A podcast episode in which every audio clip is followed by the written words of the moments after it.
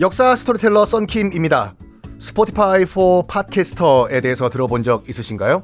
podcast를 가장 쉽고 빠르게 만들 수 있는 플랫폼입니다. 여러분도 저처럼 podcast를 만드실 수 있습니다. 어렵지 않아요. 설명드릴게요. Spotify for Podcasters에서는 핸드폰이나 컴퓨터로 바로 podcast를 녹음할 수 있는 제작 tool을 제공합니다. 배경음악, 전환 효과음, 그리고 자동으로 음질을 향상시키는 기능 등등 한 곳에서 녹음부터 편집까지 podcast를 빠르고 쉽게 만들 수 있습니다.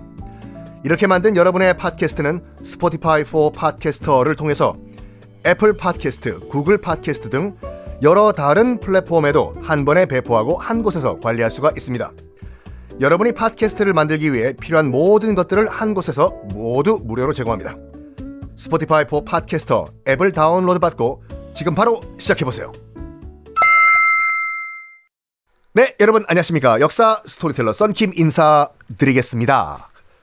가야, 물론 나중에 붙인 이름이지만 당시엔 다 독립국이었고 이름들이 따, 따로, 따로 있었다는 거 꼭 기억하세요, 여러분들. 가락국, 가라국, 안나국, 구차국 여러 가지 독립국 이름들이 있었어요. 이걸 나중에 후손들이 그냥 퉁쳐서 가야 연맹이라고 불렀답니다.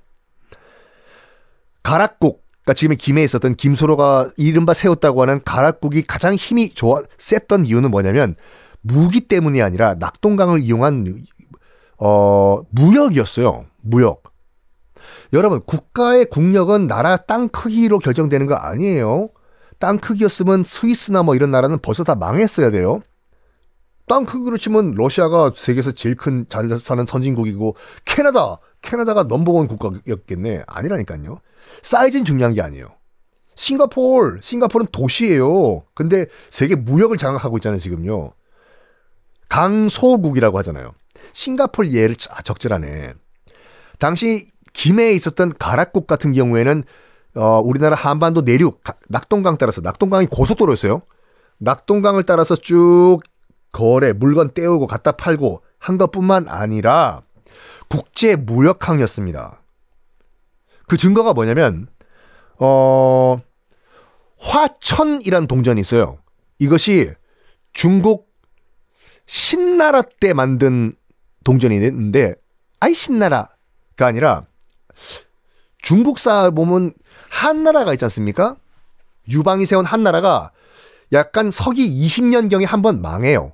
왕망 정말 왕창 망한 왕이 아니라 왕망이 사람 이름이에요. 왕망망망망망. 왕망이 잠깐 한 나라를 멸망시킵니다.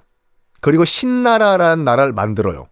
그게 20년 가다가 신나라가 20년 만에 망해요. 그리고 한나라가 또 부활합니다. 그러니까 중국 역사에서는 이 신나라 전을 전한 시대라고 부르고 이 신나라 이후는 후한 시대라고 불러요. 하여간 요 20년경 왕망이 통치했던 요 20년 신나라 때 화천이라는 동전을 무지막지하게 찍어냈거든요. 동전이에요, 동전. 기타 하나, 동전 한 입뿐. 요 동전이 세계 곳곳에서 발견돼요. 그만큼 무역이 활발했다는 뜻이죠. 어디서 발견됐냐? 당연히 중국 땅에서는 막 파문 나오고 이게 일단은 황해도까지 들어와요. 그러니까 지금 북한 땅이요. 황해도 들어왔다가 사라져요. 어디서 또 어디서 또 등장하냐? 짜잔! 김해에서 등장을 하네 화천이 동전이요 중국 돈이요. 그리고 짜잔 또 어디서 등장하냐면 일본 큐슈에서 등장을 해요. 신나라라는 나라는 20년 동안밖에 유지를 안, 됐, 안 됐어요. 20년 만에 망해요. 20년 밖에 유지가 안 됐던 그 나라에서 찍어낸 동전이 일단 중국과 황해도 김해, 큐슈에서 발견됐다는 거는 그 20년 동안 수없이 무역을 했다는 거예요, 지금요. 그러니까 일단은 육로로 황해도까지 왔겠죠. 육로로 황해도까지 왔겠죠. 그러다 가 황해도에서 배가 출발했겠죠.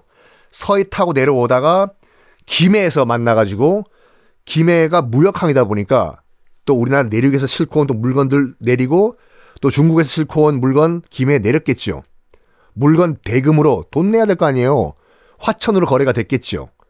그리고 또, 어, 이 김에서 찍어낸 또 철기 제품 실었겠지요. 이걸 가지고 큐슈, 후쿠오카 라면이 맛있죠. 가서 또 팔았겠지요. 거기서 또 화천 가지고 거래했겠죠. 이게 루트가 형성이 된 거예요, 이게요.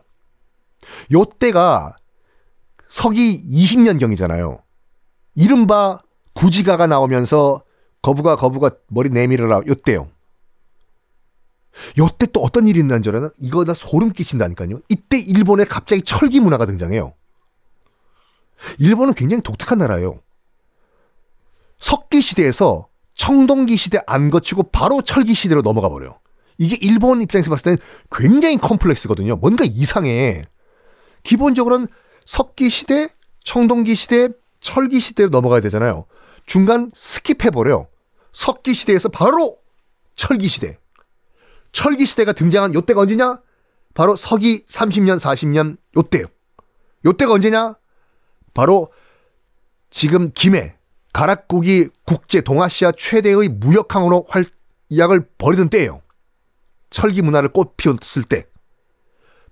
빼박켄트 증거가 또 일본에서 등장한 게 뭐냐면 당시 그 가락국이 만든 철기를요 완제품으로 만들어 판 게 아니라 쇠 덩어리를 팔았어요. 니들이 알아서 이거 두들겨 패가지고 늘리든지 마음대로 만들어 쓰시오라고 해서 덩이쇠 검색하면 나와요 여러분 네이버에 덩이쇠라는 어 그러니까 금괴같이 생긴 걸 만들었어요. 이거 너희들이 뭐 불 쬐가지고 두들겨서 냄비 만들든지 뭐 칼 만든지 알아서 하십시오. 여기요. 가락국에서 만든 덩이쇠가 요때 일본의 철기 문화가 갑자기 빵 등장했을 이때 일본 고분에서 갑자기 발굴이 됩니다. 이거는 가락국과 일본이 특히 가야를 매개체로 해서 일본과 중국과 거래를 했다는 엄청난 증거예요. 이게요. 글로 남겨져 있으면 참 우리가 쉽게 배울 건데 무슨 무슨 무슨 뭐 역사 책에 유물로 나오니까 유물로 나오는 우리 다 끼워 맞춰야 돼요, 이거를요. 자, 어, 가야 연맹이 이렇게 발전을 하고 일본에 영향을 주고 일본에 갑자기 철기 문화를 전파해 줍니다. 그러다가 이제 이제 거기 이제 그 어, 이제 일본 역사 시간이니까 일본 쪽으로 와 볼게요. 우리가 국사 시간에는 서기 400년경에요. 광개토 대왕이 남부 정벌을 한다고 배워요. 안 배우셨다고요? 아, 배웠, 배우셨습니다, 여러분. 절 믿으세요. 한, 한 줄이라도 배우셨을 거예요. 한 줄 배우실 때 깜빡 졸으셨겠죠, 아마. 서기 400년에 광개토 대왕이 치고 내려와요. 왜 치고 내려오냐면, 당시 백제와, 국사 시간에 배웠을 때는 백제와 가야 연맹이 힘을 합쳐가지고 신라를 공격했다. 라고 나와요. 신라가 거의 망할 뻔해요. 그래가지고 신라가 고구려에 SOS를 쳐요. 광개토 대왕에. 좀 도와달라고. 그래서 뭐 신라가 도와줘 도와달라고 하니 우리 고구려 한번 가서 한번 밟아볼까 해서 광개토 대왕이 다음 시간에 공개하겠습니다.